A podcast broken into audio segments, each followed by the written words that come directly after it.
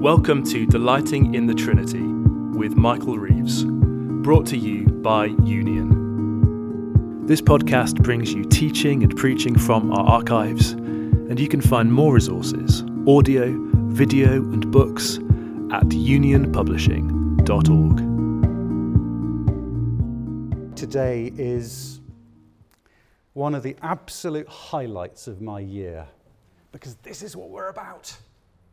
This is it sending out workers into the harvest field. Because today we're not just saying well done to graduates, but well done.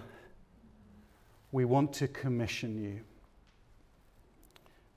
We want to send out heralds and ministers of Jesus Christ. Men and women who choose Christ over money, reputation, career, self. Graduates, I salute you. You head out into the most rewarding calling. You know, for myself, I am so grateful that the Lord has called me to the ministry I'm in. And not just for the sake of the fruit I get to see, but perhaps even more because I get to preach the gospel. I am required never to be out of earshot of the gospel. And personally, I need that. But while it is rewarding, it is not easy. And our graduates know this. They know what they're walking into. And that is part of why I am so proud of them. For what they face, well, they know they'll face almost certainly opposition, spiritual apathy, frustration. And they may feel that perhaps the ultimate danger they face is moral disgrace one day, the danger of becoming a false teacher, or to use Jude's haunting words shepherds feeding themselves, waterless clouds, fruitless trees. But you know, before any of those pitfalls crop up, the challenge I expect you graduates to face over the next few years is simply being overwhelmed. Too many in ministry are burning out. Too many, too many they, well, they find the weight of responsibility builds over the years until they feel trapped in exhaustion and they can feel helpless in it and they feel deep down there's no escape. And I think we all know this that the more stressed you get, the more you come to believe, I'm the only one who can do this, it's all on me. And it becomes too much. Get me out of here. And it's, it's a slow, steady road that gets you there it can start with ambition, it can start with just seeing the need. But either way, you feel, well, it's, it's yours to sort. And so you get busier and busier. And things like hobbies and relaxing pleasures just peter out for lack of time. And without quite noticing, your inner resources become more and more depleted month by month. Month by month, you're being drained.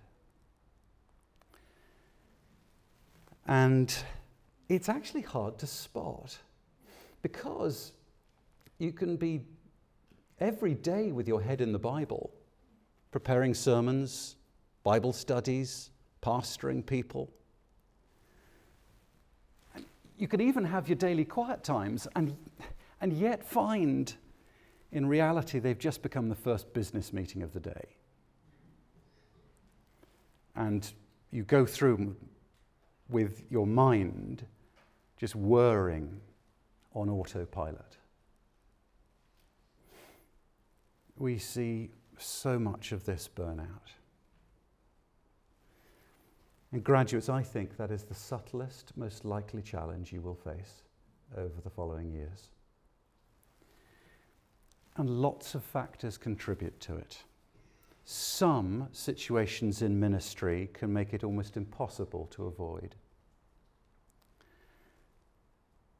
And you know, you'll be in good company because many great heroes of the faith in the cloud of witnesses have themselves hit this. Think of Spurgeon or Luther who've gone through this. But you can feed it with a it's all on me mentality. In other words, I'm the solution. I am God here. So I'd like to give you Psalm 46 as a mental health pill to keep in your pocket. Would you turn to it with me? Psalm 46, it's sometimes thought of as Luther's psalm for how it inspired his battle hymn, A Mighty Fortress is Our God. Psalm 46 was especially precious to Luther, who struggled with the overwhelming pressures of the Reformation.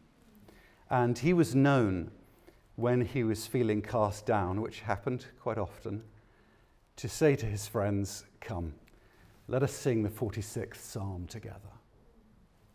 Let's see why. Psalm 46.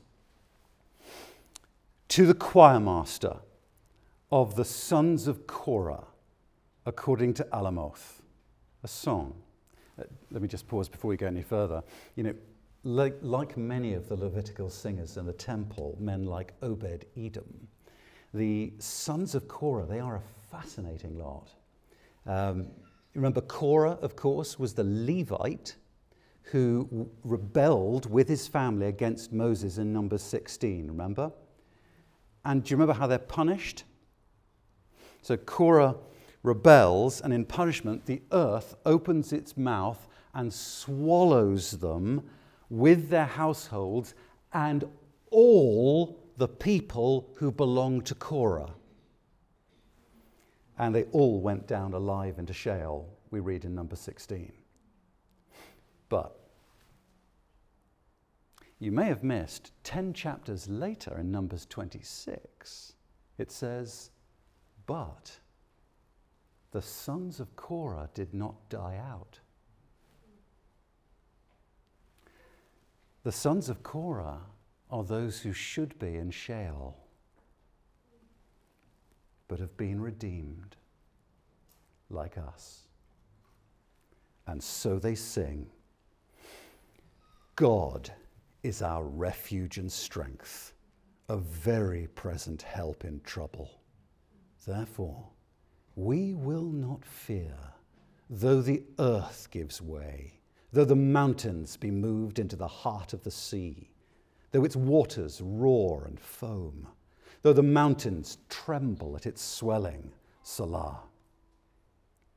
There is a river whose streams make glad the city of God, the holy habitation of the Most High.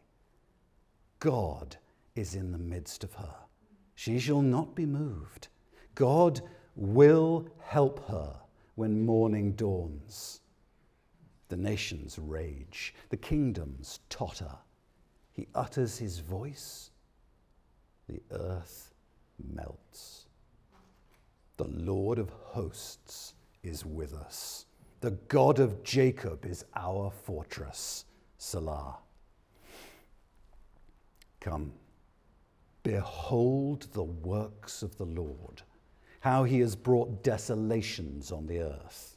He makes wars cease to the end of the earth. He breaks the bow and shatters the spear. He burns the chariots with fire. Be still and know that I am God. I will be exalted among the nations. I will be exalted in the earth. The Lord of hosts is with us. The God of Jacob is our fortress. Selah. Friends, thank you for listening to Delighting in the Trinity. We want to let you know about two new resources by Michael Reeves. The first is Authentic Ministry Serving from the Heart. Authentic Ministry is not simply a matter of mastering professional skills or of endlessly pouring oneself out in works of service.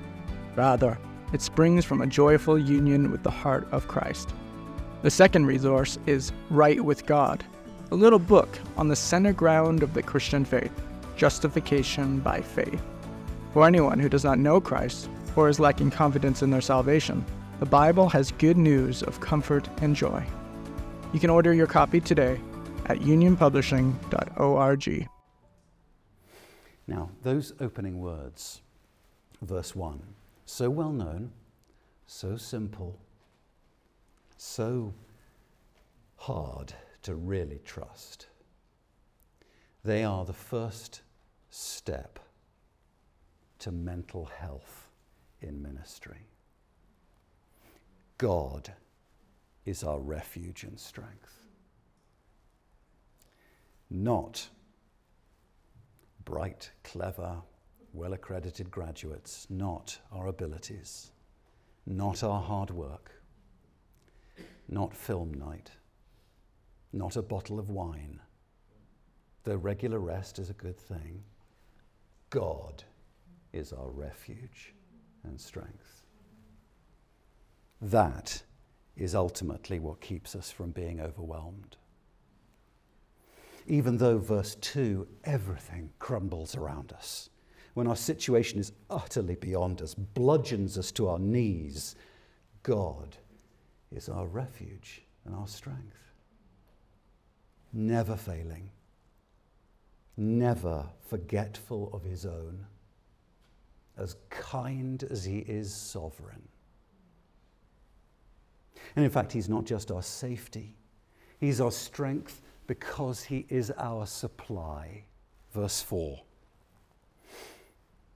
There is a river whose streams make glad the city of God, the holy habitation of the Most High. In the place where God is to be found, there is a never ending, ever refreshing source of life. For God is the fountain of living waters. If anyone thirsts, let him come to me and drink. Whoever believes in me, as the scripture has said, out of his heart will flow rivers of living water. Meaning that the righteous who come to him, they'll be like a tree of life planted by streams of water that yields its fruit in season and its leaf does not wither. He is our refuge and our river, our strength and our constant supply. And this is why, of our four values at Union, delighting in God, growing in Christ, serving the church, blessing the world. This is why the first is first. Because you will not grow in Christ or serve the church or bless the world if you do not, first and foremost, delight in Him. It's not just a devotional nicety, just an optional extra when times are easy without being planted at the river, without continually drawing your nourishment there, you will wither. The church is only strong because, verse 5, God is in the midst of her. And so it is for every believer. You know, we've seen it historically. Left to herself, Jerusalem proved she was as vulnerable as anywhere else. Without him, we will be shaken. We will crumble. But He is the one who utters His voice and stills the storm. He is the one who cannot be knocked off balance or knocked off his purpose. The one who is with us is the Lord of hosts, that is, the Lord of armies. And Scripture speaks often of these hosts, the, the host of heaven, the angels, the sun, the moon, the stars. In fact, the first time they're mentioned is Genesis 2, where we read, The heavens and the earth were finished, and all their host. You know, Luther commented on that. He said, God calls himself the God of the armies or of the hosts. That is, not only God of the angels and of the spirits, but of the entire creation, which carries on warfare for him and serves him. God created all these creatures to be in active military service, to fight for us continually against the devil as well as against men, and to serve us and be of use to us. Yes, every molecule in the universe moves directed by the commander of the armies, the hosts of the Lord, who is with us. So, graduates, what should you do to grab hold of this comfort? And so fight that slide into overwhelmed spiritual exhaustion. Well, verse 46 gives a double barreled answer. First, verse 8 Come, behold the works of the Lord. Now, the word behold there, it's stronger it's more emphatic than a simple command to look at the works of the Lord. This is a call to gaze, to meditate. And, friends, that distinction between looking and beholding or gazing is crucial for your spiritual health. And I say this especially to graduates, minds filled with theology. Because you can think, I know all these things. You can think, look, I sign up to the highest view of God's character, his sovereignty, and yet you can know those things and not have them affect you. Thomas Watson, the Puritan, said, The reason we come away so cold from the Word is because we do not warm ourselves at the fires of meditation. That is, we look, but we don't gaze. We don't deliberately and slowly hold our focus and so shape our perspective. You know, psychologists have often wondered what is it that makes some people able to cope in a demanding and stressful situation where others fall apart. What is it? And in Auschwitz, Dr. Viktor Frankl made a study of his uh, fellow prisoners during his internment there. And he noted the prisoners most likely to survive were those who believed they had a task to complete when they got out. And he concluded those who have a why to live for can bear almost any how.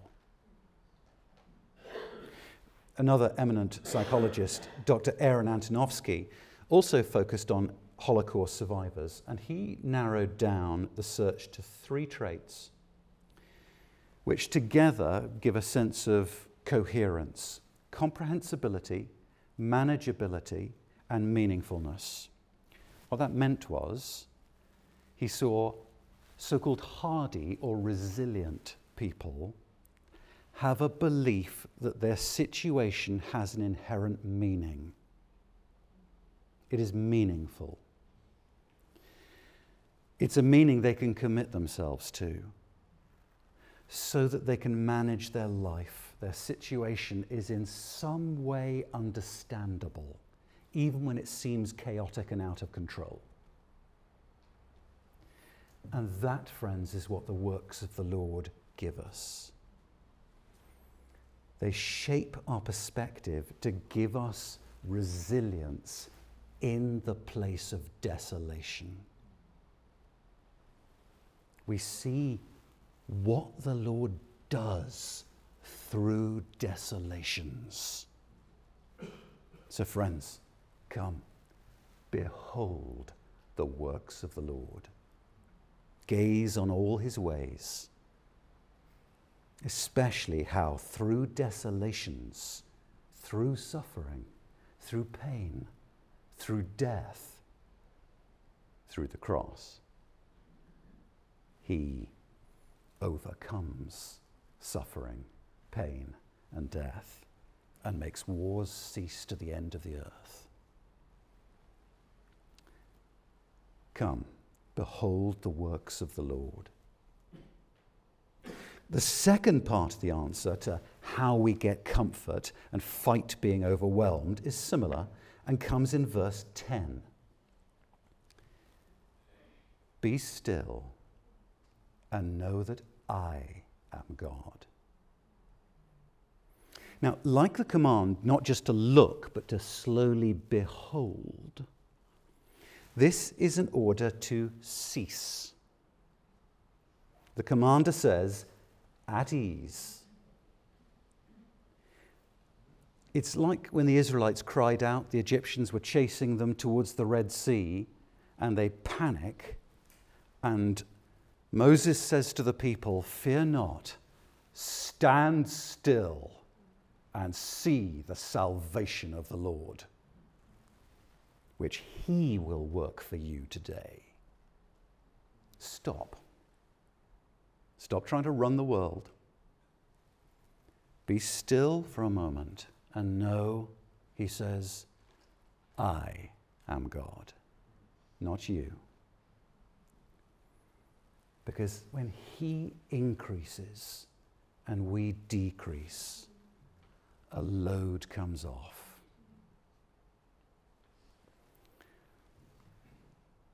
Do you know, I'd like to try an experiment.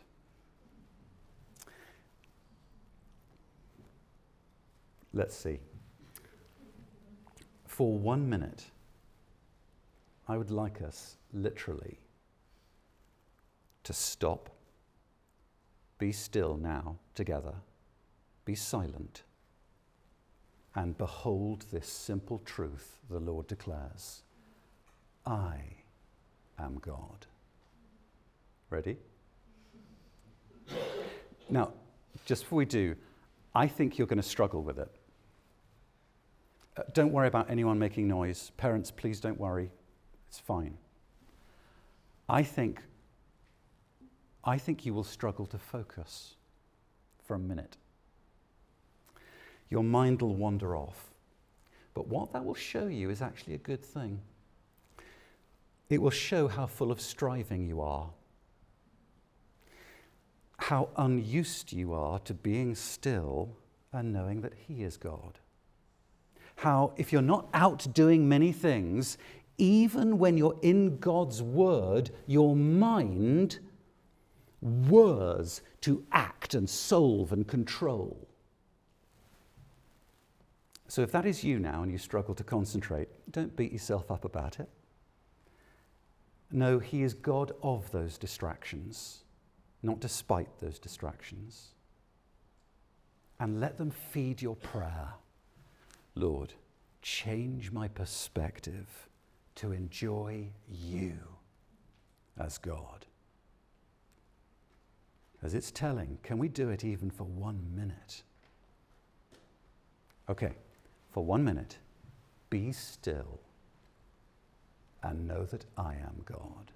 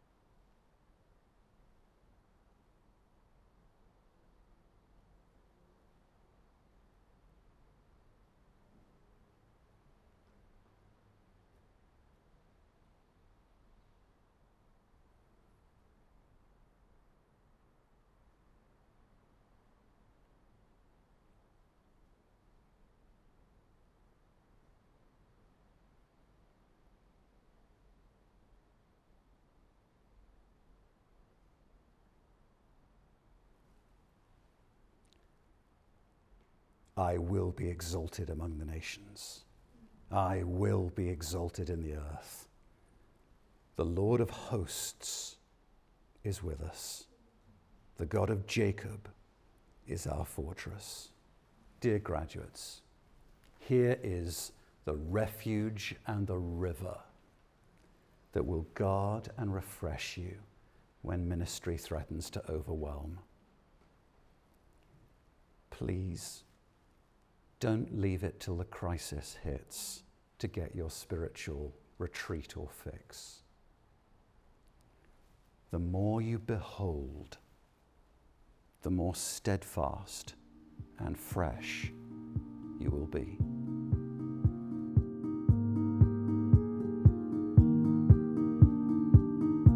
You've been listening to Delighting in the Trinity with Michael Reeves, brought to you by Union. Union is devoted to growing leaders and growing churches. Our School of Theology equips leaders for ministry. Union Publishing supplies them and their churches with quality theological resources and books. Union Mission supports and financially helps church planting and revitalisation and Newton House, Oxford, invests in the next generation of theologians and scholars. Our vision is to see leaders and their churches the world over reformed and renewed in the gospel of Jesus Christ. To find out about our courses and learning communities around the world, to buy Union books, to discover support for your church plant, or to become a friend of Union and support our ministry, visit www.theolo.gy.